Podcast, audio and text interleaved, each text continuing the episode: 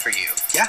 The reason I particularly was doing this was because I've never really agreed with how we've divided men and women when it comes to what's strong. So to me, like, this is very encouraging to anyone who doesn't fit in that specific mold. Right. I know what it's like to kind of not particularly fit the jock mold.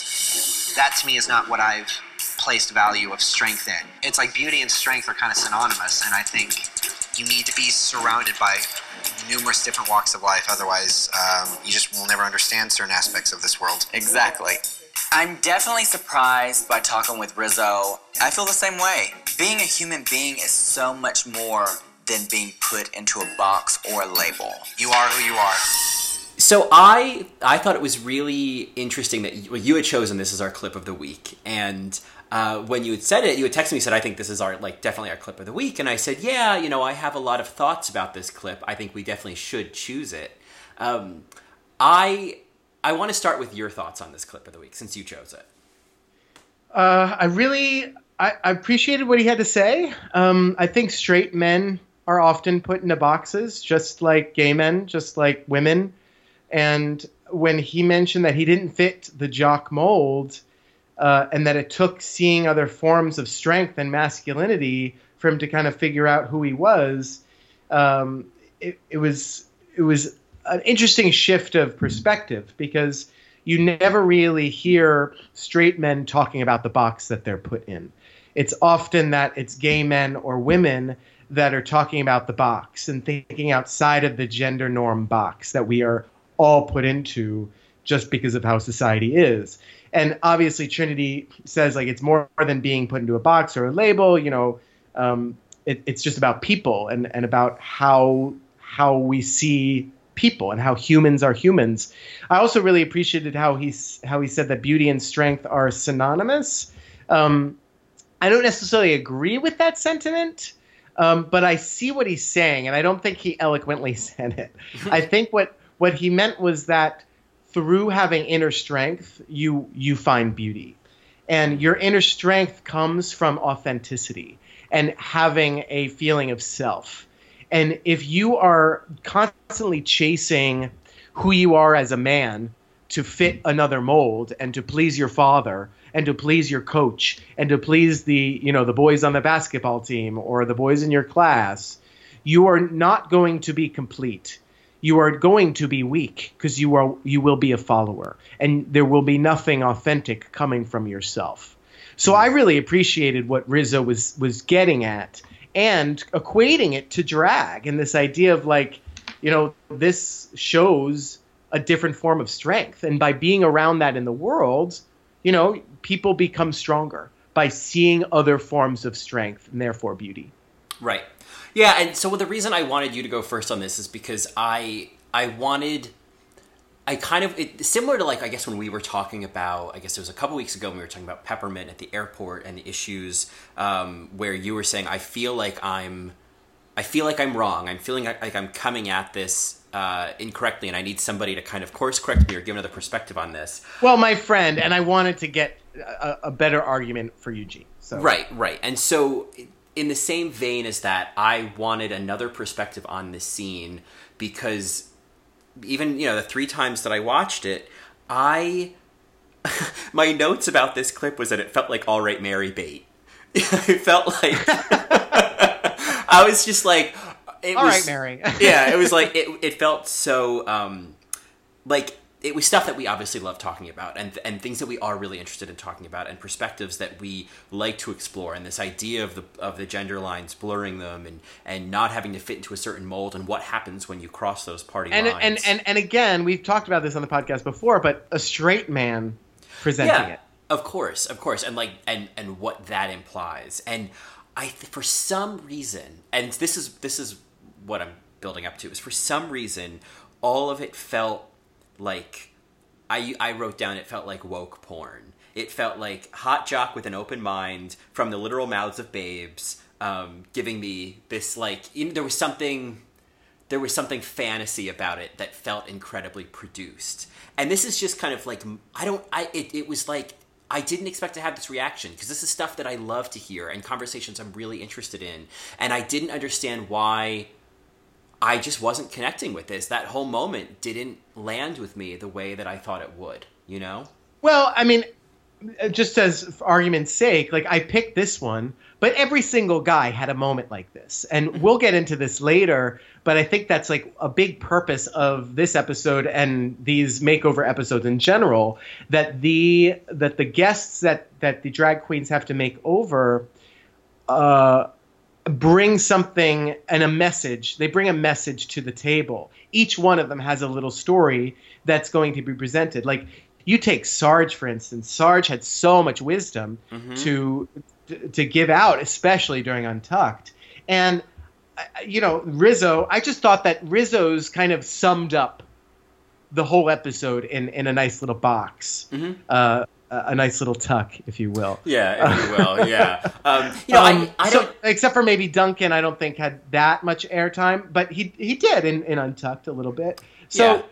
For me, for me, it was it was just an example. I, I I don't know why you didn't connect to him. Maybe you were distracted because you didn't like that he was pretty. But uh, you know, Well, I took that note was I mean, I, and I was like willing to be open with myself. Is like, am I just not listening because he's the pretty one? You know what I mean? Mm, well, Do- you know, I don't know. Duncan was really pretty. I thought Aaron was really pretty. So Oh, and I mean, I'll, I'll tell you, any one of them could have gotten it, as Yep. far as I'm concerned. Uh, yep, if that, I would have I would have made out with and gone on a long walk on the beach with any of them. For Any sure. one of them would have been happy to get lost in the sand with any one of them. Um, Sarge, maybe most of all, but we'll get into that. Um, but anyway, it- Will I- we I- get into that? oh, oh, we will. Um, anyway, so I, I don't bring this up to like contest the point. I it's it's not Sure. to say I think you're I get what you're saying. I get what you're saying, and I get why it kind of bothered you. Mm-hmm. But if it's woke porn, you know, bring it on. sure. I mean, at the end of the day, like it's not doing any harm. I I'm merely just calling out the fact that like, wow, I I this should have been right on my alley, Miss Ho. And it, like, why wasn't it? And you so brought a sweet tooth and everything. I did, but I guess you know my diabetes was just not having it. I just, I just was like, I can't. I am uh, insulin resistant at this point. So I, yeah. but I agree that it was a, it was yes, it was certainly the point of of what this challenge was, and I think there was so much about seeing because it's something we've seen before on Drag Race, seeing straight men in drag, and it was so different and specific this season than from what we've seen in past makeover challenges, and in really positive ways. It was certainly my favorite. Oh, it was so evolved, right? Mm-hmm. It was the the issues that they were bringing up were different, different Yeah. than season six, which was kind of the last time they did this. Right, Um, right. and in season six it was uh, you know the men getting married to women. So it was a little problematic in that sense where it was like okay we're you know having a, a straight wedding. But under the guise that you know again we went into this you could backlog marries if you want to listen to our season six drag my wedding. We both were dreading that episode but we found that it was actually pretty beautiful uh, Yeah. that they were they, they were taking gender and, and just putting it on its head. And it was fabulous Right, and I think I think there were certain things we had to, like limits we had to accept, or Yeah. um, or, or only certain points that that episode and those makeovers and those those guests were able to go that. In comparison to this episode, they went so much further, and there were limits. I mean, we- these were family members. These were family members of this community that Yeah. Mm-hmm. RuPaul knows. I, I mean, I, and I love that aspect of it too, which is Yeah. also why I wanted this clip of the week to be picked because I just thought that the wisdom from these guests was the forefront of this episode. RuPaul even said, like, I think this is going to be my favorite challenge. Yeah, and you know, usually in the past, the guests, you know, are are a bit of a distraction from the main story, or they don't really they they're not what I'm most interested in. But I was so invested in each of them uh, this Yeah. episode, um, and and, Yeah. and of course because they they know they know what these queens are doing. They know how hard they're working. They're a part of this whole process, and um, they they don't feel like outsiders in the ways that others have. Right, right. They're not just kind of crashing the party in a sense. right, right. It's not They're like all- a Project Runway episode where they have somebody walk in and off the street and they dress them and they don't know the drama that's going on. Like I really feel like Aaron knew how sensitive he needed to be with Nina, yeah, exactly. which was That- beautiful. It was absolutely Yeah. beautiful hearing him try to talk to her and try to Mhm. get get into her head. It was really a, such a beautiful, touching moment where you have these two men connecting mm-hmm. on a very very intimate emotional level where he's like what's going through your head? And those are conversations that you don't see straight two straight men having let alone a straight man and a gay man having on television. Yeah, yeah, and and that the conversation was had without that context. Like at no point when they were talking was I like, oh well, Aaron's straight and and Nina's gay, and it was just like these were two human beings who were like, I know where you are, I know what you're dealing with, I can see Yeah. you. Do you see me? I see Yeah. you, and Uh. that that felt really yeah. That was a I I mean we'll talk about that relationship. You know, as that, that developed as we go through the episode, but that was a really, um, I think, an important relationship to see on the show, and an important relationship for Nina to have, especially on this last episode for her. oh, gorgeous anyway we should tell our marys what they're listening to Well, if they haven't figured it out at this point, it's all right. It's another. it's all right. It's another episode of All Right, Mary. all right mary all right, Mary, which is our podcast dedicated to all things Drag Race, the world of Drag Race, and the paradigm that RuPaul has created with this little TV show. And today we are continuing our recap of season nine with makeovers. Crew better work. Oh, you knew it. the name I- of the episode, I Colin. did. I'm Johnny, and you are Colin, and I'm I very keep, impressed. I keep forgetting we have to like give give people our names because I just I'm like I got the title I got the title I'm gonna lose it I'm gonna lose it I'm like a goldfish with these titles so uh, Yeah, yeah. I mean, it's granted at the same time. Like, I know when people reference us and what we've said, you know, th- people constantly get us mixed up. Like, it's fine. Like, we don't care. But it is important to introduce ourselves so that people kind of get used to who's talking and when. right Uh, so, Yeah. anyway, I'm Johnny, the annoying one. right and I'm Colin you know the one you listen to and you tune in for each week uh, all right Mary yeah I know right uh, anyway uh, so yeah. yes- Anyway. anyway, anyway, um, so I think that we should we should dive right in um, because I, this episode, you know, we were talking about this before we started recording that both of us had kind of less notes on like the actual things that were happening in the episode versus like the themes that were being brought up versus like the Right. the ideas that were being explored. So we were kind of just watching the episode kind of play out because we were like, all right, well, we know who's, we know what's going to happen. We know it's going to happen. They're just, you know, and so actually, it was the themes that I was listening for the most because I was like, okay, what's the point of this episode, RuPaul? Like, wh- how are you going to spin this? right, And right, the, the the closer I looked and the harder I listened and looked between the lines, you know, I always appreciate more than I always think going in with these episodes. And you know, sh- these these guests were important to have. So I was happy. yeah. have it. I mean, and in terms of like how things shook out with Nina, I mean, besides kind of getting the tea from Reddit, and besides the fact that, and Reddit people who are on the subreddit know that uh, Logo TV, uh, you know, they done fucked up Drag Race. They like because they do a, they do like a makeover Monday with the eliminated queen uh, after each episode, and they had like someone had accidentally posted, you know, on Friday the makeover Monday of Nina painting on like a bunny, and it was just like okay, well, Nina's going home. guess Nina's going home. But I mean, even if even if I didn't have all of those spoilers, it felt very clear to me that this episode was. I mean, from the jump, Nina like she's officially defeated from the start, and I just thought there's no coming back from this from where she's at. You know, like it, it, she's she's gone too far into her head and into her uh, her doubts and into what we really learn about in this episode, her depression. You know. Um, Yeah, I, I mean, I also think that Nina, as a, as an introvert, as like a, an artist, you know, this is a very hard format for her. And I, I will, I'll get into this in Untucked, but she didn't have any time to like be quiet. Yeah, yeah, yeah, exactly. I mean, she And the queens, the, and I'll talk about this in, in probably two minutes, but the queens certainly didn't help that.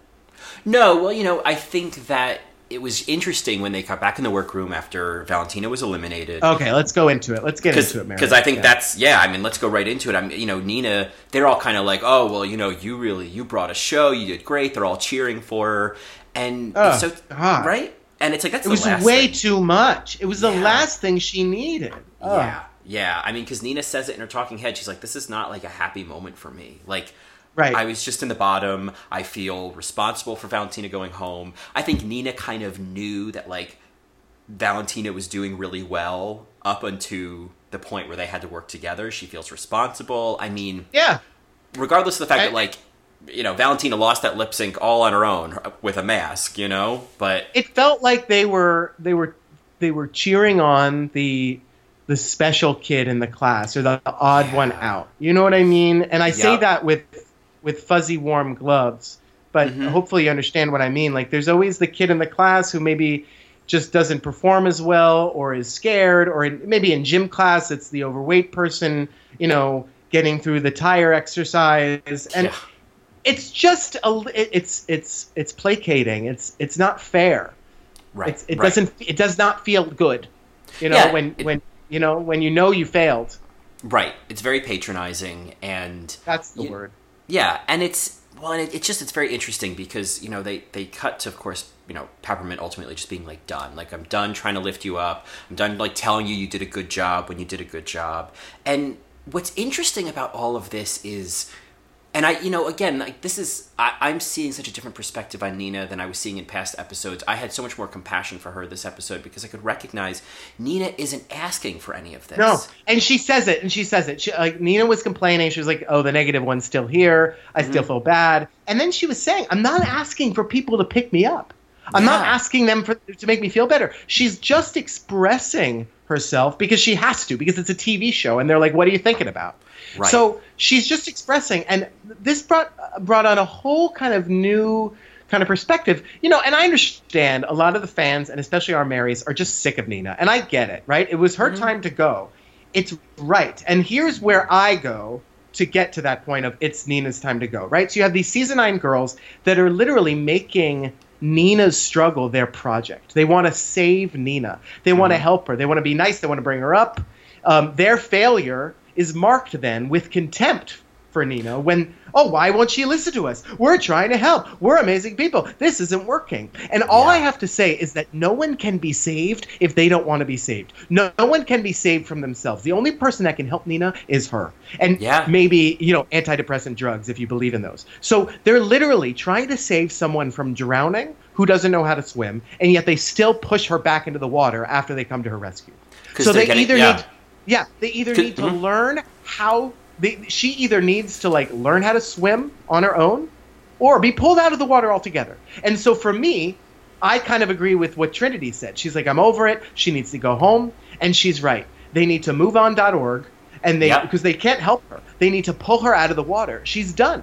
She's Yeah. done. She needs to learn how to swim. I think that I think that Trinity's point of view was really, I mean, I think I don't want to say the right place to go, but probably the most measured place to go, where it's like, okay, like listen, you still support Nina, but like Yeah. we in this context of this competition, we need to move on. We need to move on, and if you're not going to be able to keep up, then you need to go home. That's just how this works, Right.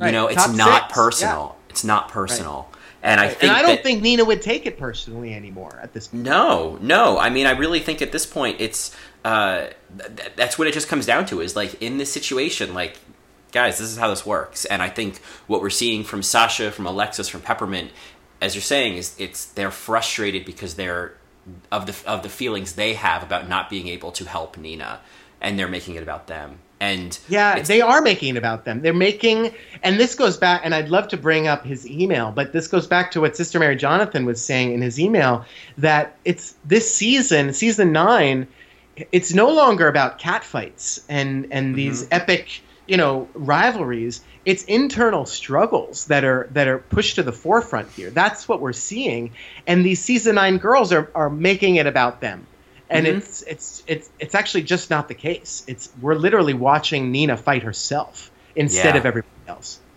Yeah, yeah, it's really and and it's something we see throughout the episode is is Nina just she she's just coming up against these roadblocks that she's like she just can't push through and I think that she I think that she attempts to with this idea of okay I'm going to sew these no these new looks and even though I don't know how to sew and uh, she attempts to in uh, I think just trying to I mean she says it like trying to just like find a way to feel happier so that she'll look happier you know? And it's like well that's not that's not the idea either. Like that's not the point either. And it's um that's really how i felt this episode. I, you know again knowing that nina was going to go home i felt like i'm just watching the car roll into the ditch and i just am hoping that it rolls in with minimal damage you know Right, right, and you know what? It did. it did absolutely it did um So so we get to the next day of the workroom, and you know they waste no time. Makeover challenge is announced, and I, And I, will say this. Oh, go ahead. No. I was going to say I just felt like this was so season nine. It was so meta to have the crew of the show Oh, um, be the, the you know in this theme of meta season nine. And when they Mm. cut to seeing the shot of like the crew behind the scenes Mm-hmm. filming, it was like, uh, I mean, and even if that was slightly staged, it was like, oh my god, is that what it looks like? Wow. Yeah, right, right. It was kind of cool. Yeah. right. Yeah, I you know in Untucked even they they they broke the fourth wall and started pointing at Yeah. the camera crew, which I thought was really funny. You know when this uh, this challenge was announced, I mean uh, this is the seventh time that they've done this, and I think it's worth kind of going through the the past ones with our Marys. Season three had Jocks and Frocks, which was these you know very straight, big bulky men um, that you know that they made over. Um, season four was Dilfs, um, so it was all these dads, um, and Fifi won that one if you remember. Um, And they were pregnant. I think you reminded me earlier that it was Latrice who was in the bottom when she was pregnant, and it was a Right. famous lip sync. Exactly. Um, and then season five was Super Troopers, was the gay servicemen. That's when Jinkx won with um, her lovely uh, service member that had HIV and had trouble walking. Mhm. Um, season six was Drag My Wedding, and I believe Bianca won. Yes, Bianca won that And one. then uh, and then season eight was uh, it was Little Women when they made over the Little Women with the Wizards of Drag. Mhm. Uh, so I kind of counted that. And then um, see, All Stars two they made over their family members. Right. Well, and then in season seven, they they made over past contestants. Yeah, I didn't really count that because it was their drag queens that they're making. over. Sure. And uh, wasn't there one in season two? I always remember season two with like Raven carrying her little uh, uh, drag mother or whatever. Because yeah, because I remember Tyra. Yeah, there was one in season two as well. Oh, what was it? Uh, well, because I, just remember the storyline. I don't remember what the theme was. I mean, it was older gay men. Um, but I remember that the real takeaway from season two was that we got to see the softer side of Raven in her relationship with this drag mother. It was very, it was very sweet. Um, but I, Um, I'm not remembering who won. Uh, let's see here. Snatch game. Here comes the bride. Was that no? No, no, it was um, probably after not that. Occatrix. Uh, satellite. No. Once upon a queen. Golden gals. I think it must have been. Oh, oh yeah, yeah. The main challenge consisted of the girls taking older gay men and transforming them into their drag mothers. Mm-hmm. I totally forgot about this. Cloris Leachman and Debbie Reynolds were Yes. guest judges. Uh huh. Yeah. Oh wow! And then um, Raven won. You're absolutely right. The bottom Oh. two was Jujubee and Pandora, and that's when Pandora went home. Shake Your Love, Debbie Gibson. right. oh my god! Which at the time was considered like, you know, in sort of like an Entertainment Weekly roundup, like one of the most controversial moments on reality TV was Pandora going home because she was such a fan favorite. But I mean, Oh. Yeah. you know, you watch that lip sync, it's very clear that Jujubee won. So Jujubee, Jujubee for sure. exactly, yeah, because she did. Well, anyway, she did- those. yeah. Go ahead. Oh no, she she did this little like keyboard miming thing that like won her the lip sync. And as much as I hate air instruments, I'm gonna give it to Jujubee because it was good. All right, Mary. yeah, it wasn't a guitar, so it wasn't a saxophone. oh God help her. God, oh God help her. You know. So anyway, so I wanted to kind of go through those just to kind of keep us in check, and maybe um, uh, later in the episode, I'm definitely going to reference one of them. Um, so if you have any others that are um, that we think about from this episode, we should uh, go back. Yes, Um, so yeah, so they're paired up um, with all of them, and I the first first note I wrote down, Colin, was that I'd I'd make out with all of them. Like we said Oh this before, but they are all so sweet and all so attractive. I, Yeah. I did. The, I mean, were they TV ready? Is that how they picked these people? I'm just like, what the hell? I don't know because I they were they were men of all different types and sizes and looks and colors, and I was like, all, the whole box of crayons can come on over and hmm. fill out my color by numbers. You know what I'm saying, Mary? Sure, sure. oh man, yeah. More Fill out my here. color by numbers. All right, Mary. Yeah, they were they were all just yeah fantastic. Hmm. You know, and, and I know who you love. You love Sarge. So I love Sarge. Oh my god, Sarge! Like Yeah. as Ross Mathews, Mathews would say, he was hitting every note for me. Sarge is completely and totally my type. Oh, he mm-hmm. was just like charming and uh, sweet, and you know had an interesting interesting character. There's something there's something about him. I mean, Rizzo's great, and I wouldn't kick him out of bed for eating a Clif Bar, but like, you know. I know what I really want. So Yeah, yeah. I mean, I I, I was uh, partial to Duncan uh, Oh, and Sarge, yeah. but Duncan, there was this like kind of meanness about Duncan where I was like, hmm, I know, I know. I, I want to see that, you oh, like, I want to see you be mean behind the wheel, you know? Right. Well, I just felt like Duncan. I would just spend my whole life trying to please him, and I was like, "Oh God, no, I can't do that anymore." like, no, like I just, I, I would just want to make Duncan soften and uh, and harden, if you know what I mean. You want to make? Oh shit! Oh, All right, Mary. shit. All right, Mary. I was I was gonna go with uh, you know, make Duncan chic if you know what I'm saying. oh, all right, Uh, Mary. Yeah, yeah, exactly. Oh, we're here all night. We're here all night. Right, yeah, uh, exactly. Two dads, two dads checking it out. You know? Yeah, two dads passing the mic. Yeah. Um, so I, Uh. um, you know, what I did think was interesting that the the the pairing up of the queens with, with each crew member. I mean, if you compare this to some of the past seasons, like especially like season three, it's like it was so fair and balanced, and there was no shade. As Shea said, there Yeah. were no shenanigans, and I thought all of them were perfect. Like really good choices for each one of them. Yeah, no, they all it all worked out very well. And you know what? To, to be honest with you, it worked out too well. So Oh, all right. Yeah, you think that the transformations were too easy? Uh, it was kind of like it was kind of like let's make let's put the, to the forefront who these people are, as opposed to let's let's throw a ringer in there. You know, Right, right. Okay. All right, that's an interesting idea. Um, like I, guess don't just- think that they wanted to make this difficult for the queens because they just wanted it to be safe and easy and promote the, the, the mission statement uh, that RuPaul was promoting with this episode, which Yeah. was that gender puts us in a box. I see. Yeah, no, I see what you mean. Is like let's focus. Because they're all wonderful hand. souls. You know what I mean? Yeah. All of them were like there was nobody that didn't want to do it. You know what I mean? Like they were all Mhm. lovely, lovely people. Lovely Right. people. Yeah, no, that makes sense. And I guess there's something about the fact that it's like that they do have crew members involved. Like they're kind of yeah. There was something about it where they they wanted the transformations to go well. You know. Yeah, Um, right. Yeah. So you know. They did. I mean, all of them were. I mean, you know, we'll, we'll get into it, but like, none of them were train wrecks. None of them were like, you know, none of them were Jaidynn Diore Fierce and you know Tempest du Jour. you know what I mean? Oh shit!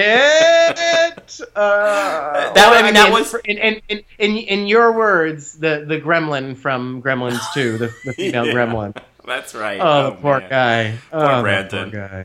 You know, Uh. there was there were great uh, like a couple of memes floating around on the subreddit of like when Valentina with the mask that when she took the mask off, it was Brendan's face as the bride, and it was just.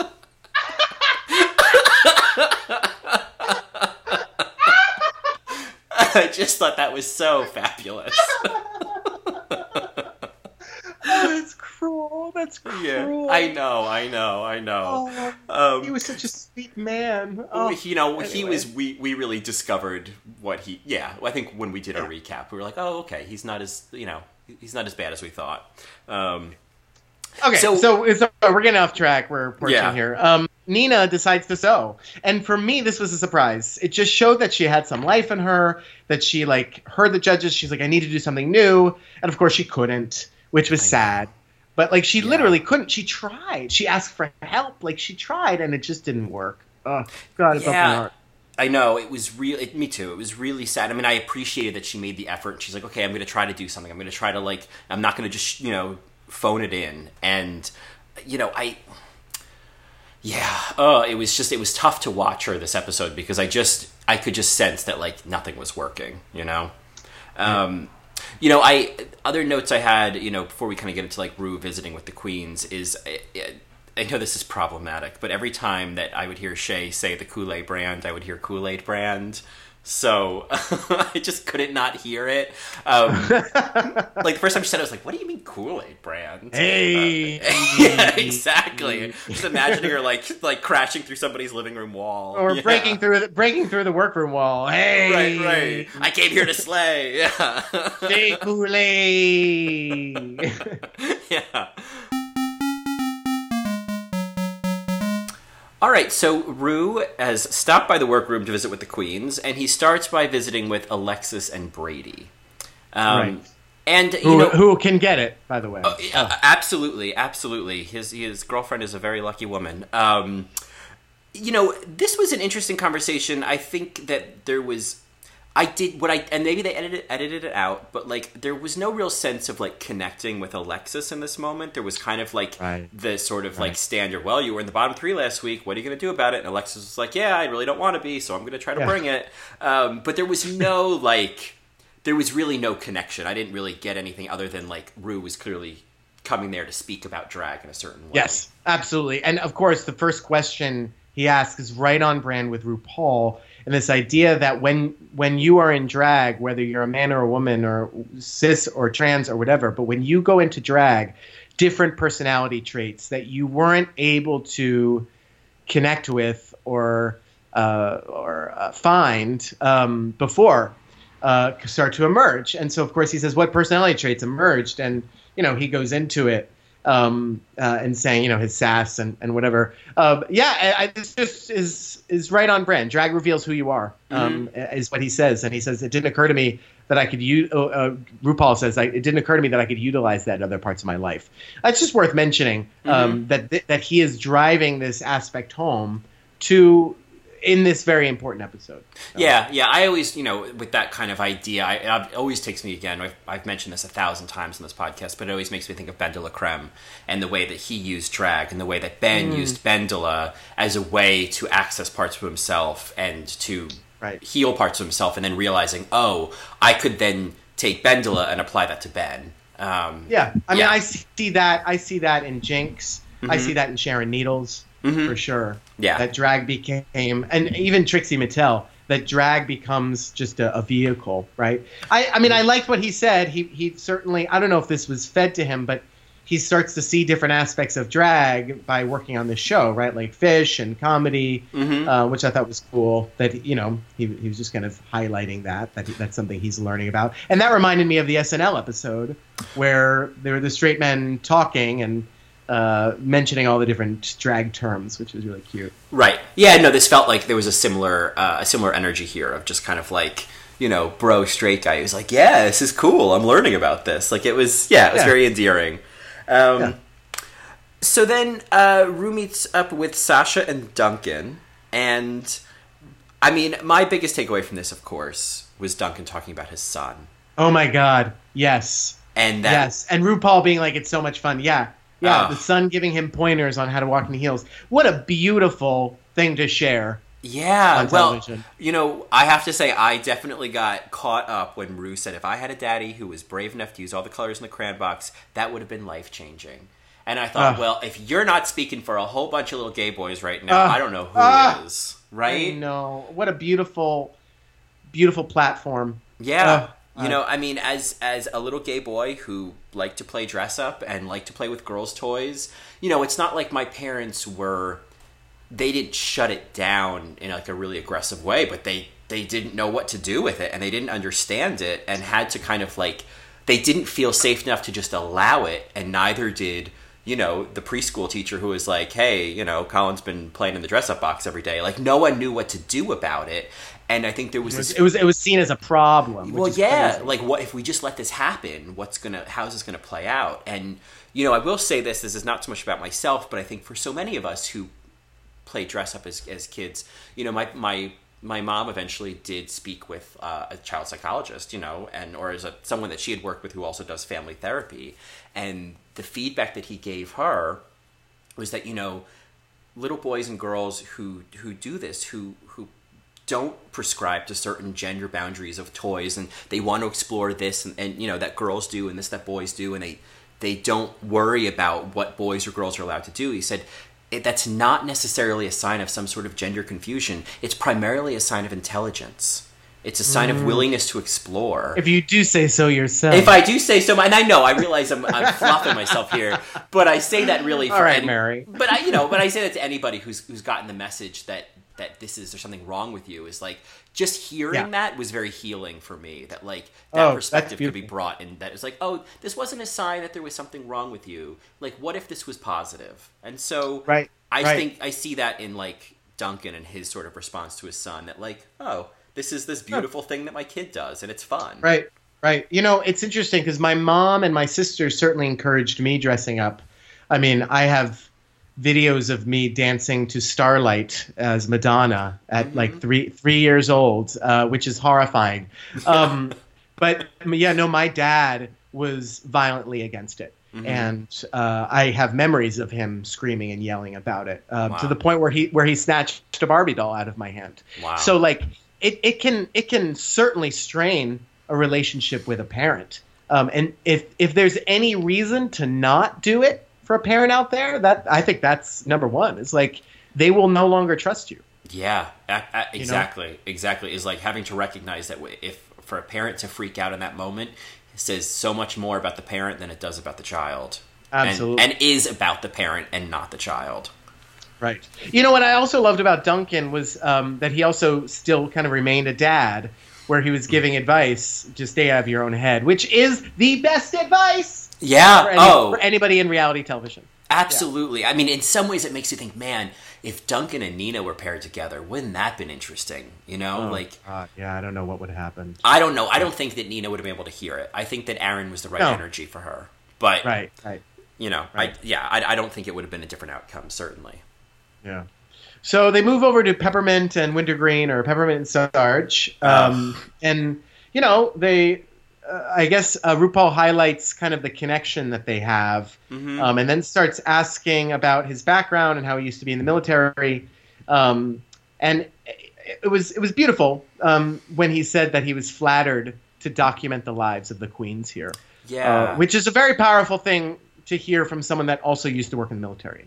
Right, right. Well, you know, they they talk about Rue would say like, uh, there's moments where he'd look over at Sarge and there was just this intellect and this like fun energy, and I thought, well, that's what's so perfect about Sarge and Peppermint together is that they both have this. You look at them and there's a. Oh my god, when you say Sergeant Peppermint, it sounds like Sergeant Pepper's. yeah, totally, the Beatles, yeah. totally, Sergeant Peppermint. Yeah, Sergeant Pepper. Pep and Sarge. Yeah, off the chain. Yeah, that's. I didn't even realize that. That's great. That's so go. perfect. There you go, Um, yeah, but you know, the two of them, they were such a perfect pairing. Obviously, visually, they're very different. They're different heights, different colors, all that. But like, they both have this. You look at them and you can feel this warmth. You can sense this openness. And I thought that uh, that they worked so well as drag sisters because of that. Um, and I'm just obviously so in love with the both of them. I was like, oh, this, this, these two queens for All Stars, please bring them back. Sure. Bring back my girls. You know? Bring back my girls. Yeah. Oh Uh, man. it's it's you know it's important to note that we didn't see the winner and we didn't see the two people on the bottom with RuPaul. That's true. That is really interesting. You know, we talked about that I think with the roast where it was like so obvious who Ru was meeting with, and this one was Yeah. like so. You know, was the other three who really were not Right. The focus. Yeah. You know, granted, we did see more of Trinity and Nina and even Shea uh, away from RuPaul. I mean, we focused on them mainly. Right. Uh, but uh, yeah, I just thought that was interesting that you know they kind of used RuPaul's speeches with these gentlemen as the as the the driving force here. Yeah, yeah. Well, I guess it goes to your point of like what what was the goal of the episode? Like, what were they trying to push? Were they trying to push elements of the competition or a message? And and Yeah, this was certainly more of a message. Yeah. Um, I did want to say that as they were all kind of working in the in the workroom and rehearsing and whatnot, Sasha in that dress, I was living for Sasha in that big black dress. Oh, sure. I just, I was just like, oh god, I, I wish I could pull that off. I, I could never. Hey, don't give up your dreams, Mary. No, I, you know, I, I know what dreams are, are best kept to myself and which dreams are best brought out to the world. And I think me in a dress is best with me at home with Marco. you know. Oh, yeah. Yeah. Okay. All right, Yeah. Mary. All right, Mary. Um, Um, so, uh, do you have what, what else do you have before the runway? The runway. Obviously, we talked about Rizzo um, challenging gender norms. Um, we also there's also the Aaron and Nina connection, yeah, I um, mean, and then the Trinity and Rizzo. Okay, so there are a couple things that I want to talk about, but go ahead. No, I mean, I had you know a, a lot of what we what my notes were about Trinity and Rizzo. We talked about at the top of the episode. Um, so I mean, if there are other things you want to talk about with them, certainly let's do, let's dive in. Oh, No, no, I'm good. I'm good on them. There's Mhm. other things I want to mention. Uh, I'll just start with Trinity um, tucking Rizzo. Um, you know, it was it was a very motherly thing. It was kind of a beautiful moment and very comedic. Yeah. And I remember um, from Jonathan, Sister Mary Jonathan's email. By the way, oh my God, Jonathan, thank you so much for that email. Oh, Uh, girl. we, we, I mean, like, I was just like, wow. And Yeah. we'll mention uh, one of your amazing points towards the end of this podcast. But one of the points that he made was that um, Trinity was very mom, that Mhm. she kind of took, came- came off as very maternal throughout the season, and and very much in this moment when he was tucking Rizzo with the tape, like, here we go, Yeah. come on. And you know what? I will say this: it's happened before. Uh, Coco Montrese did the same thing when she taped um, her guy Steve uh, in her episode. She taped him with this leopard tape, um, and she said it. She's like, "Do I have to come back there and put it back for you?" Right, right. And, and and you know the ball kept popping out like it was the same really adorable drag mother moment. Uh, Right. And so you know, again, uh, four seasons later, we see it, uh, and it, it's a, it is a beautiful moment. Well, you know what I, what I liked about Jonathan's email, like the point that he made was was there's there's this drag mother quality which I have really enjoyed with Trinity, but there's also this wise babysitter quality to Trinity. Yes. Wise babysitter. I like that more than the mom. Yeah, I think that's even more spot on because Trinity, she is she is wise babysitter. She, I mean, she has. She'll let you break the rules every now and then. Of course you know, she will. She'll give you a cookie. Yeah, Yeah. She'll break the rules herself and say, shh, you know. Right, right, right, right, totally. But at the end of the day, you know, you're done, and she's going to tell you why you're done. You know, she will call shade. You know, I just and and what I love about Trinity is that like. You know, it's interesting. That makes me think about the very first episode where Trinity says she's a pageant girl, but she's not one of the mean ones, and Eureka says, "Well, lies." Trinity is not mean. She's not mean. She really She isn't. reminds me. She reminds me of the witch from the Into the Woods. Right there's that really famous line from the Last Midnight. Go with me here, Marys. If right, you're not Mary. musical theater, I'll just spell it out for you. So there's this line in the Last Midnight that she sings, and she says, "I um, I'm not good. I'm not bad. I'm just right. I'm the witch. You're the world." Because she tells the truth. yeah. All the other ones, they're liars, they're thieves. You know, they all are all distracted by these worldly kind of distractions, whereas she sees the truth and that's all she ever is and all she can ever give. And so for me, Trinity's the witch. Yeah, and you know, it's such a good way to put it that she's not she's not you know she she's just right you know and i mean mm-hmm. when you look at contestants in this competition trinity is the most driven to win but without any cutthroat like she just she is there to win and you know and you hear it in the way that she talks about it. she's like i haven't won in a couple weeks i need to win another challenge other queens Right. are just trying to keep their head above water and she's like no i'm looking to like hop on a yacht here you know and sail away and Yeah. and there's a there's a real quiet confidence about that where she just she knows where she is and she knows how Sure. to deal with a competition it's and i think that's why she's wise babysitter is like this whole context of being in a competition she's like oh i know how to do this i know what this Mm. feels like i know how to handle this pressure Pressure. yeah and and we really see the fruits of that that she knows how to handle the situation Yeah. So the other conversation I wanted to bring up was the one where Aaron was really trying to get to Nina, and it, again, it was a beautiful moment seeing seeing two men on television uh, speaking about emotions and speaking about what's going on in their head. And I, I just have to say that Nina, she's speaking about it very soberly. yeah She is completely aware. She knows what's up, and she knows she can't help it. She's she's completely powerless to it, and Yeah. that's what I think is the saddest part. Is that Nina knows exactly what's happening, and she can't do anything about it, and it breaks my heart. yeah well you know this is And it broke Aaron's heart too. Yeah, I mean, this is really the first time we hear, and it's Nina self categorizing like that this is depression and that she's struggling with depression. And, you know, that context for me, I was just like, oh, God, like, eh, you know, we've all been there to whatever extent. I certainly know depression, and it's like, oh, yeah, like, you. You know you're tied to a boulder at the bottom of the ocean. You're aware. And if you could break the chain and swim to the surface, you fucking do it already, you know? Like, that's Right. not what this is about. And it's so challenging and so painful to know exactly what the problem is and that you just don't know how to get out of it. And You know, my my voice teacher in college gave me this this weird technique that she picked up somewhere because I was struggling with depression in college, and um, she told me she's like, John, you just have to remember that depression is temporary. And the technique that she gave me, she says, wear a rubber band around your wrist. And as a reminder, snap the rubber band on your wrist. Mm, and that I've will remind that. you that, that it's temporary.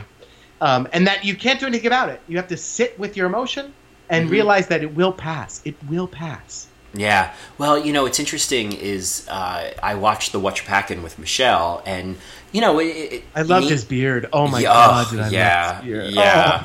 Oh. I know. Well, he looks so sexy. all of them in Watch Your Packin' have been oh my so. god, They all he look great. so good. yeah, yeah, yeah. I was, uh, yeah, I was like, Woohoo! oh, Nina.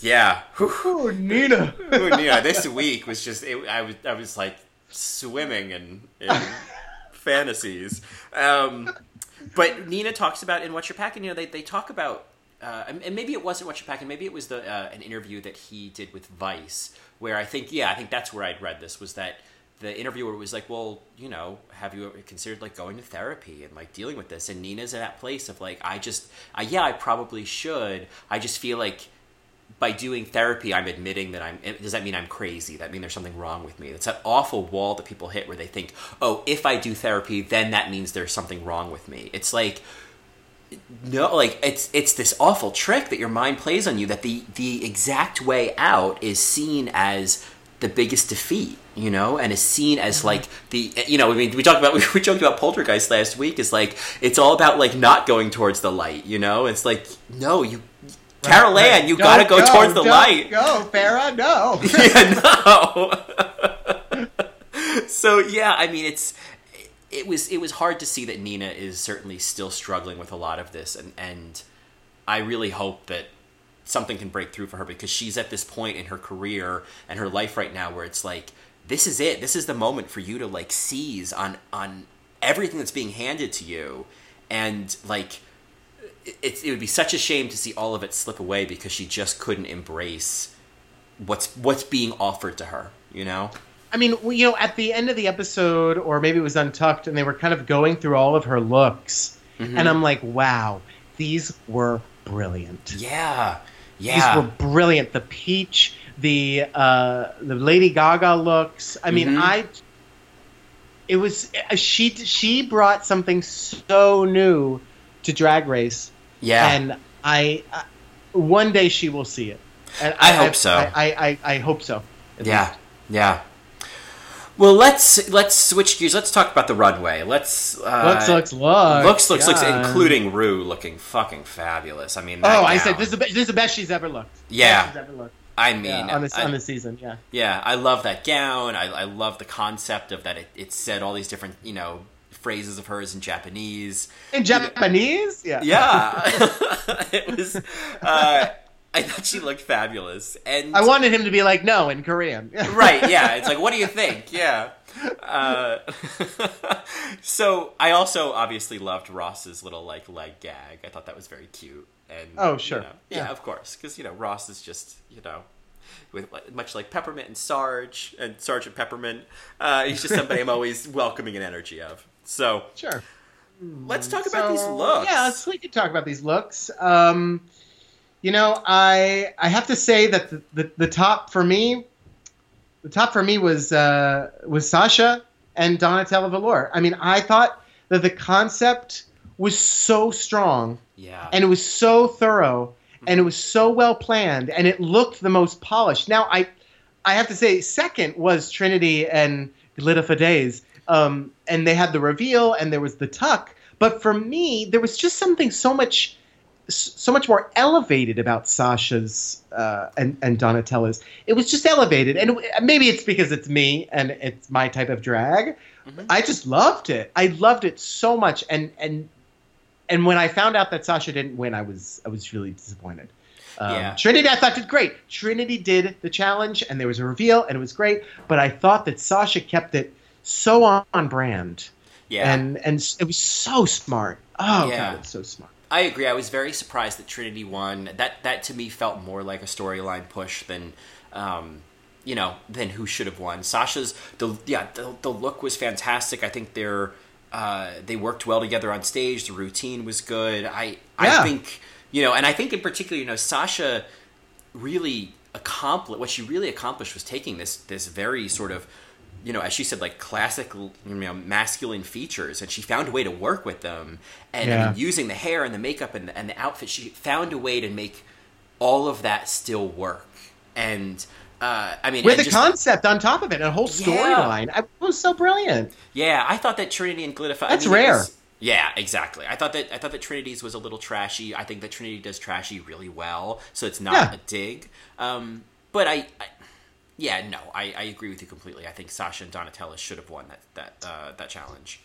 Who do you think uh, between Peppermint and Wintergreen and Alexis and Ryan Stardust, who like you know who was the next top? I, I mean, it, I really think you know, honestly, like I, I, I understood the issues of Peppermint and Wintergreen, how their their looks maybe clashed. I liked Peppermint's look a lot. I, I don't think the judges did, but I really liked her look, and obviously, like Wintergreen. Okay, so my notes on Wintergreen. Wintergreen. Leave her alone. Leave her alone. Wintergreen is like she's like that aunt who talks to you like you're an adult when you're 12. You know what I mean? Like you see her at a family party, and she just like I was like I I know She's like talking about her sex life that she had, you know, the, the night She- before. Yeah. she's the one who she's like "I- if if you if you're gay it is okay honey. Like it's okay. And like i think your mom will be okay with it. And if you ever want to talk just let me know. Like Yeah, Have you experimented yet? Are there other gay people at your school? Yeah. right right. Like you know listen if you have questions you can ask me you know? Like that's Oh. that's who that's who wintergreen was to me. And so obviously i i adore sarge out of drag and i loved wintergreen. I just thought what a i agree with michelle the mvp of this episode above all of them because it was just such a it was such a fabulous Oh, yeah, the most spunk, the most spunk, the most kind of like into it and was having fun with it. You saw him blossom in Yeah. drag more than the others. I mean, the others certainly did. Don't get me wrong. The others were like living their truth, but there was something about his drag that was just so infectious. Yeah, yeah, and I I felt like again like even though they looked very different, there was the things that I love about Peppermint I was loving about Wintergreen, and those aren't necessarily visual but more just energetic. Um, whereas Alexis and Ryan, I mean, yes, it was like well executed, but. I mean, wasn't Ryan really just wearing a version of Alexa's entrance look in the first episode? You know, Ouch. Well, I will say, I thought that they looked great. I thought that the tailoring was really great for one of these challenges. yep, Um, and there was a concept. Sure, it was basic, but like, and you know, this is top six, and I get it. But like, she definitely wasn't in the bottom two, and I don't understand why Ross was kind of pushing that narrative and kind of pushing her down the hill because there was a concept at least, and and they looked good. I thought they looked great actually. I thought it was very '60s mod um, sci-fi, and I, Mhm. I, I I thought it was cute. Um, I thought it was certainly I was safe. Yeah, I, and I he was he was he was a very hard queen to to to make up. You had the beard, Mhm. kind of a bigger girl. I you know, and when she was defending herself in Untucked, I was kind of like, all right, I'm I'm hearing this. She was very humble about it, but she was still. I, I thought she was right on. I'm like, no, she did a good job. She there's Yeah. no way she should have. I mean, this this to me felt like this continuation of like, there's nothing Alexis can do that they're gonna, you know what I mean? Like they're just not no, gonna no, give her this credit. is her story. This is Yeah. her story. It's like it's like watching the lip sync between Thorgy Thor and Chi Chi. Right. Exactly. It's like, well, she's Yeah. not going to win. She's not supposed to. Yeah, They- they're just they're not they're never gonna give it to her. Yeah. Um, so you feel that that Shea and Bay Yeah, We're that fairly was in the, the mess. That was the messiest one. I don't think that the the dress was as interesting. Um, also, Bay didn't really act and look that confident, which I thought was you know kind of a red flag for me. It stuck out. I mean, the fact that we saw his hairline, you know, he fixed the wig, but like I don't know, it was just, it wasn't. It didn't look like as much work as Alexis put into it. Exactly. Well, you know, and that was what was was interesting was was Shea looked great. I mean, Shea, you know, she was put together, but it was, and I think that was really the issue they were talking about on the judges panel was like, well, like the attention to detail wasn't there, the workmanship wasn't there, and that really that does make a difference. I mean. For some reason, like Shea's wig looked good and Bay's looked like so shake and go, and it just felt like I was surprised. I was really surprised because I just think that like Shea These were things that I thought, well, Shea, Shea's a better queen than this. She's not the kind of queen to leave bra straps hanging out. Like it was, I was very surprised to see such a big difference between how well Shea looked and all of the rough edges we saw in Bay. Yeah, who knows if it was produced or not or or what, but they it, it certainly didn't work out for Shea. It just didn't. It just did Yeah. not work out for her, which is unfortunate. I'd be I'd be curious to hear Shea's thoughts, Shea Coulee's Yeah. thoughts on this episode. Maybe the Tony Soto show she'll kind of include some information or some tea. But, but um, so yeah, Yeah. if any of our Marys listen to that show, it's something to check out. See if she says anything. Um, because yeah, it's it, it was very out of character. It was like what? Yeah, yeah, exactly. I, I agree. I'd love to hear her perspective. Like, what did we not see? What challenges with him? Because I would, I would imagine there were elements of that too. Maybe there were things about him that we were not seeing that made it Yeah. harder. Who knows? Yeah. As for Nina and Ariana, um, you know, I ju- it just it didn't read girl. It read boy in a bunny costume for when with with Aaron. I mean, Nina looked good except for the ears. You know, I thought that was a good point. That it was just like wet and Right. not very polished. But um, it also, you know, they didn't have much time because they Yeah. were putting it together quickly. You know, a lot of time was wasted on the sewing. Which is unfortunate because I wonder how good it would have been. Um, but yeah, it just was boy in bunny costume for me. There wasn't much illusion. Yeah, and it, it, it looked rough. I really think that maybe she should have, or you know, could have, you know, chosen something that required less detail. You know what I mean? Like I think choosing, you know, she could have done this like bunny illusion, but maybe, you know, I mean, I think when I saw the preview of like the Makeover Monday, she does this bunny thing that's just black and white. It was like, well, maybe, maybe that would have been a better idea. You know, like Yeah, yeah. because this it, it felt it was definitely of the you know and obviously again like what nina does compared to other queens is still like amazing like the fact that she comes out with a fucking bunny look. But this felt like one of the roughest um, Yep. makeup jobs that she had done on the on the show. And of course Yeah. you know yeah it didn't go with the look at all. Like the you know the bodysuit you know it, it didn't match. It didn't there was a no connection. Yeah there was no Yeah. connection. So but i feel like at that point it was like she probably was like we just got to wear something like at that point nina's just she know she knew she was going home you know Yeah. And I think at the end of the day, they put Shea in the bottom. They could have put Alexis in the bottom, but they put Shea in the bottom because, you know, they knew that Shea was going to win, um, and it was it was a better storyline to put Right. Shea versus Nina because of what's been going on. Um, I will say it was it was not the best song to lip sync to, although I if I was lip syncing to this, I mean, I would have. I mean, whenever the music drops, right? I would have been kicking, I would have been turning, I would have been Yep. spinning. I mean, Yep. I would have, I would have, to quote Center Stage, I would have danced the shit out of it. uh, Yeah. which, which nothing happened. It was, it was very kind of polite um, on Shea's part.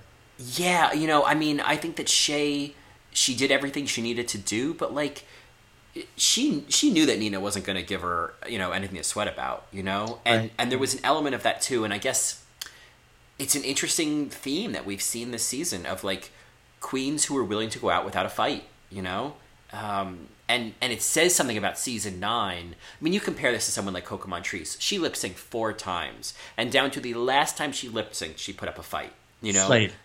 completely and i think that it's really interesting with charlie valentina and nina that they're like yeah i just i, I don't I'm, i don't have enough fight in me. Either or i'm i'm just not either either willingly i'm not going to try or they they just their own inner saboteur gets in the way or whatever. It's just really interesting and, and what that maybe says about what queens know about what happens when you go when you go home on drag mm. race. You know what i mean? And it's like Interesting, well maybe i like i'm still gonna have a career it's still gonna be fine I was still on the show so i'm not gonna like try really hard and then like look like a fool i'm just gonna like i'm not gonna try That's unfortunate. you know? That's unfortunate. Yeah. they're kind of using the platform for what it is. yeah Kind of like a Magnolia Crawford, where she's just like, you know, I'm just on here for exposure.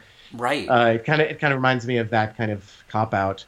So, Right. yeah, well, I mean, and then you, you compare that to like when Trinity Taylor was lip syncing against Charlie, and Charlie's just standing there, and Trinity is just like she's Yeah.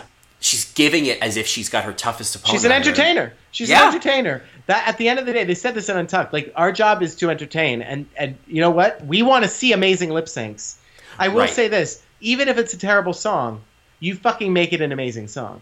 So Exactly, exactly. Like you, you. I mean, again, they talk as you said. They talk about this on Untucked. Their job is to entertain. They are they, Yep. that is their purpose. They know what they're on this show for. They're there to make a TV show, and it's no more obvious than this episode in which we see the crew of the TV show involved. And so, like, Right. that's your job. That's what you've been hired to do. And like, so it. I I understand Trinity's frustration and Untucked of like, you know, i- if if Shea deserves to stay, then you need to like you know, then she'll beat you. But like you need to just like do your part as well and still entertain. And it's uh, it's just it's such an interesting dynamic to season nine. Um, and I'm very curious to see if that trend continues to season ten of this byproduct of the self awareness of making a TV show. So as uh, you know, before we jump into Untucked, I think I think I we have to talk about the moment that so many people in Reddit have been like mentioning, and I feel was like a surprising emotional moment was when RuPaul said Nina Bonina Brown, Andre Charles. oh god, I mean, I didn't see that coming. And uh, talk about the long con. She had that. She had that shtick going the entire episode, and then just gut punched. With that, I mean, I that's the true long con. Yeah. She- Oh. Every single time she says Nina's name, it was a different name, was and a- then she says, "Oh God, beautiful, beautiful." I mean, I my eyeballs popped out, and it was just champagne of tears. I was like, "Oh my god!" It was so perfect, and so I mean, I don't know how much Nina Ah. could hear at that time, but like that was the kindest way that RuPaul could have sent Nina home was saying, "You're part of my family now." You know, Ah. you you do Ah. belong somewhere. You know, Uh, uh, I know. I'm somebody. I'm somebody. I'm somebody. Uh. Yeah, just you know, and and what echoes that is you know when Nina had the the Whatcha Packin' uh, interview with Michelle, one of the things she said to Michelle. I'm sorry, end- but even if even if the Atlanta Queens reject her, RuPaul's like, "No, honey, yeah, you're with me, honey." yeah, Ah. you belong here. Yeah, but God. Oh, but what she, no, but what she had said to Michelle was like, "Thank you for not." Reading me for filth like you you recognize that like and like you're very blunt and you knew that you could have broken me and you Right. didn't and you chose to like recognize my sensitivity and you know they did this which with we've talked about before. They do this with the queens. They know who who with Trinity. They did this with. they did this with Kim Chi you know they Yep. just there's it's like it's recognizing like me being tough on you isn't going to help you it's only Mm-hmm. going to break you. And there are certain people there are certain queens that that's just how it is. There are some queens that need you to be tough on them you know? And I, you know who need to hear it at that level. And i i thought that was just really interesting to see that recognized that like they knew that nina was a sensitive soul and if they wanted her to succeed you know? And Right. the way to do right, that as opposed to as opposed to like a Laganja who probably was coddled her whole life, Mhm, exactly where they were like, "No, we're going to be absolutely blunt with you because nobody ever has been." exactly Where I feel like with Nina, it's like Nina. I don't think Nina's ever had someone be on her side. Yeah. Well, she said this in the very first episode that like she just needed people to believe in her. Like that's Uh, so she just needed Oh, someone that breaks to believe my in her. heart. Yeah. Oh. Um, so yeah, I mean, it was really uh, it was a kind way to to send Nina sashaying away. And I, and it, I, I hope we're all in agreement here that like Nina needed to go. Yeah. We needed to see her go. Yeah. There's nobody else that needed to go home this episode. Nope. Yeah. This was the time for her to go. Absolutely. Yeah, she needed she needed to go home last week, but you Yeah. know shen- shenanigans. Shenanigans happen. Yeah. Uh, so let's talk about Untucked. Uh, Okay, I mean, I first I have to say, going to your theory about the people that talk first and untucked that go Mhm. home next week, mm-hmm. Alexis talks first. Yep. Well, yeah. Nina talked first last week. Yep. And they talk about I got to stand out. I need to show like something happens to them the next episode. That Easter egg has often proven true, and I noticed that as well. I was like, I mean, without jumping that boom boom gun, like that's really going to be the story for next week. Is like Alexis, like th- th- you have been given all of your chances. So KK? KK, like you you need to be the boom boom gun, or else like your ass is going home. Uh, Yeah. I mean, speaking of queens who were the boom boom gun, I gotta say, Peppermint out of the wig with the big old door knocker earrings, as Shea was saying, beautiful. I Oh, love she's gorgeous. She that. looks gorgeous. gorgeous. I was like, Oh, this. I want Chad Sell. I want Chad Sell to create that. yes. Oh my god, I just loved her without the wig, but in the full drag. It was just Yes. beautiful, really fantastic. Um, Um, all in all, you know, I felt like there was a sense of humility in Untucked here. There was a sense of like, okay, we know Nina's going home. yeah. They all kind of seemed very relaxed. Um, and what I also really appreciated and loved is that they just kind of ignored that Nina had disengaged. And Yep. I, and you know what? It's fine. That's exactly what Nina needed and exactly what she wanted. And I didn't think it was awkward at all. I was happy about it. Mhm. Needed Nina needed to just close. And as an introvert myself, like yes, that is sometimes we just need to listen and chime in whenever we want, but sometimes we just need to be quiet. Like shut up, I'm in my head, or I just need to be quiet right now. I'm going to lay back. I'm not a part of this. yeah. And I love that that's what happened. I love that. Yeah, I mean, there was really this sense of like it's almost like they all knew. They every everyone on that couch knew.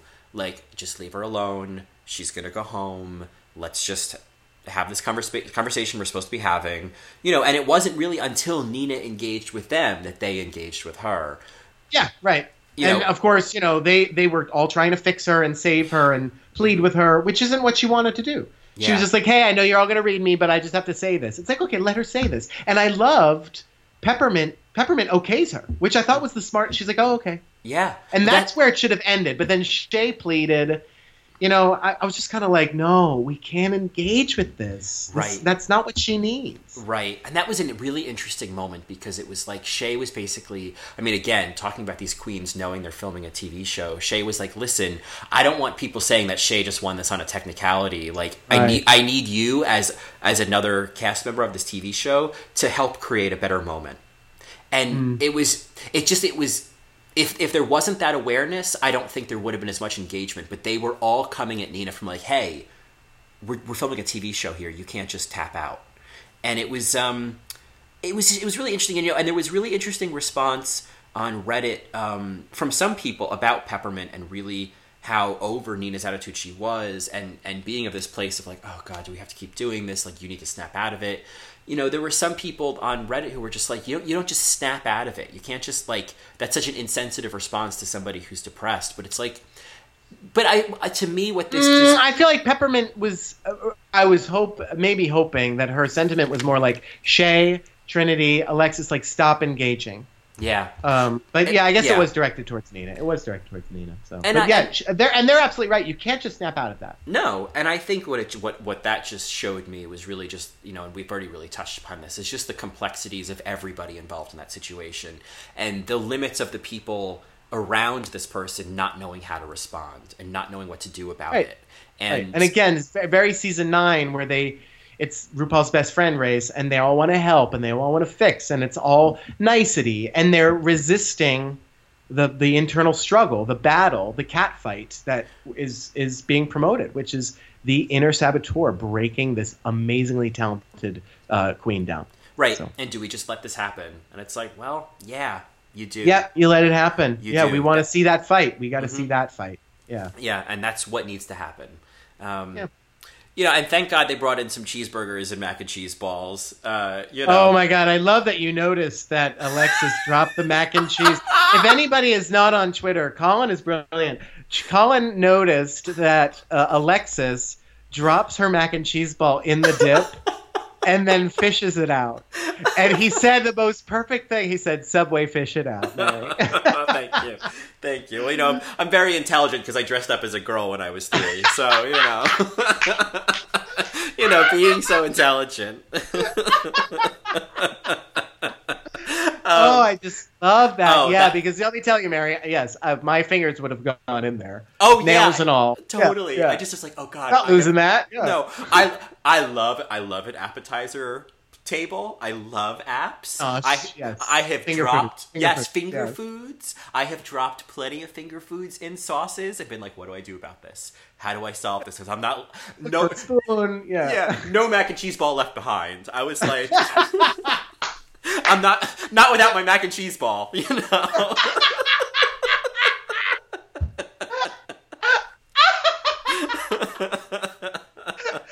Put that on a tote bag, not without my mac and cheese ball, Mary.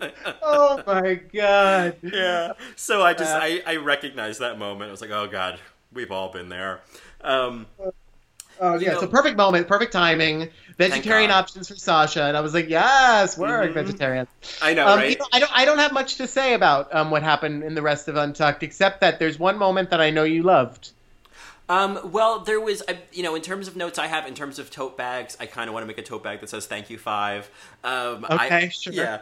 Um, I think that. Uh, I mean, th- Can I? Can I? Can, can I? Can yeah, you want to guess which I think one? I think I'm arriving at the same moment. So you go for it. Yeah. So Sarge says, if you're that scared of it, then you probably need to do it. Oh, I did. That wasn't what my note was, but I did love that moment. And of course, coming from Sarge, I was just like, "Oh, Sarge, where do you want me to start a bridal registry? Like anywhere is fine." Um, yeah, exactly. I mean, and I love that sentiment. I have lived by that sentiment. I have. Uh, I believe it to be not just psychobabble bullshit. It's entirely true that if it scares you, that's probably the sign that you need to do it. And what's so fabulous is that it's we we hear that from somebody who who was the MVP, who who proved that to be true more than anyone else. Like Right. what we what we got from Pep from from Wintergreen was such a fabulous result of something he was afraid of. So uh, a really he he was definitely practicing what he was preaching, and we saw the the benefits of that. Um, the moment that I I really was drawn to was the crew in drag watching the lip sync and the elimination. Oh. And and while I recognize there's always a little bit of an element of it, I don't want to say produced, but staged a little bit. I recognize that. What I loved about this so much was that like these and it was really just this this is not about gay and straight and it was about these these guys recognized how hard these queens are working. They've watched them week over week. They've seen the hours of footage of them putting so much time and effort into what Brady says earlier is like they are expected to do everything. No show that he's worked on has asked the contestants to do all of the shit that these contestants are asked to do. And they mm. know how hard this is. And as they say, like, this means the world to them. And I just felt like the empathy that we were watching in that moment, especially with like Aaron tearing up all that, was so even in a somewhat staged moment was so true to me. I thought nobody understands what these queens are going through more than the people who've been watching them day after day after day. Wow. You know? And I just thought it was, you know, it was just it was a really I was surprised like how meaningful that moment felt. And I really I didn't care that these were straight men watching gay men. I just thought I I loved that the the contestants were getting an appreciation for how hard they're working from people who knew better than anybody else. And I'm glad Yeah. we got to see that, you know. That's beautiful. Yeah, that's a really way, a really great way of putting it. Um, so that's Untucked, uh, and that's the episode. Yeah. Uh, it was, you know, it's a pretty good episode, even though we knew what was going to happen. I hope that our analysis helps our Marys kind of maybe appreciate the the episode a little bit more. I know that many people, the response we got um, just via some of our emails was that uh, people really appreciated this makeover challenge uh, more so than the than the past seasons. I mean, going back to our original list, uh, this certainly was the best one for me. With um, maybe the gay servicemen being a second for me, Mhm. and then and then drag my wedding, which I you know unfortunately didn't like at first, but then realized I loved. Um, and then uh, Jocks and Frocks, and then uh, I love the Little Women episode. Um, Yeah. I don't know. Dilfs Dilfs was very forgettable for me. So I mean, until that lip sync, you know, the only reason we watched it Oh, was because sure. it's, it's the Latrice lip sync. This is definitely a makeover challenge. I would, I would certainly watch again. This is an episode I Yeah. would, re- I would revisit.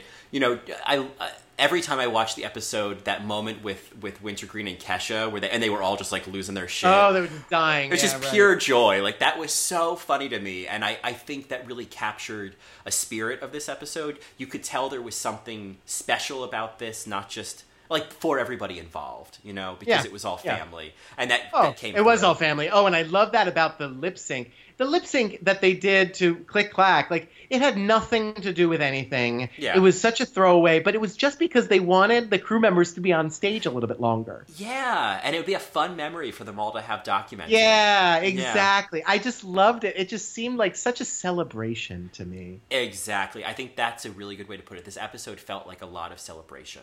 Yeah, Yeah. Yeah. So I I want to move into predictions, and Mhm. I but before we go into predictions, I want to talk about what it means that Trinity got a third win. Mm. Um, I went through some stats, and I want to just kind of go through the past winners or the past people that have won three times throughout this series. So the first person, obviously, is Tyra Sanchez. Tyra Sanchez won three challenges, and she went on to win the crown. Mm-hmm.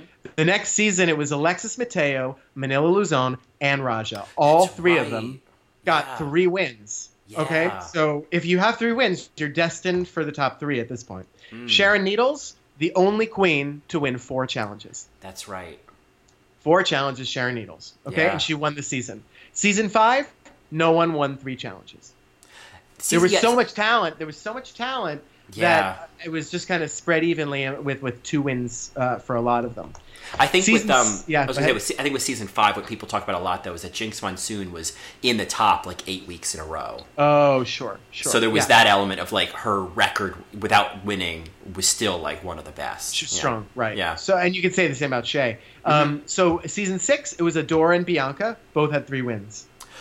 Really, Adore had three wins. Yeah, Adore wow. three wins. Because what were the ones? check the her- tapes. Check the tapes. All right. Yeah. No. I um. I I no. I guess she won the makeup challenge. She won the ball, and she won. Um. Yeah, I'll check what the other one was. Oh. Oh. Okay. I didn't realize that. You want me to find out what it is? Yeah, I'd be curious what the other one is. I'm trying to like I'm going through the roll. I mean, we we recap this season. I don't know why I can't think of what the third one was. Um, So, so she won the the sixth week, the seventh week, and the eleventh week. So the eleventh week was uh, the glitter ball, mhm. and she won the lip sync, uh, the the rap challenge, which was six. Oh, that's right. She won the rap challenge and the makeup challenge. That's right. Yeah. Mhm. Okay. So that's Wow. that. What was the makeup challenge? That was the one where they filmed the commercials and she and Laganja Oh. Glamazon. Oh, right, with with uh, right, and she won it for Laganja. Right. Exactly. Shade. Yeah. Um. So season seven, Violet Chachki was the only one that won three.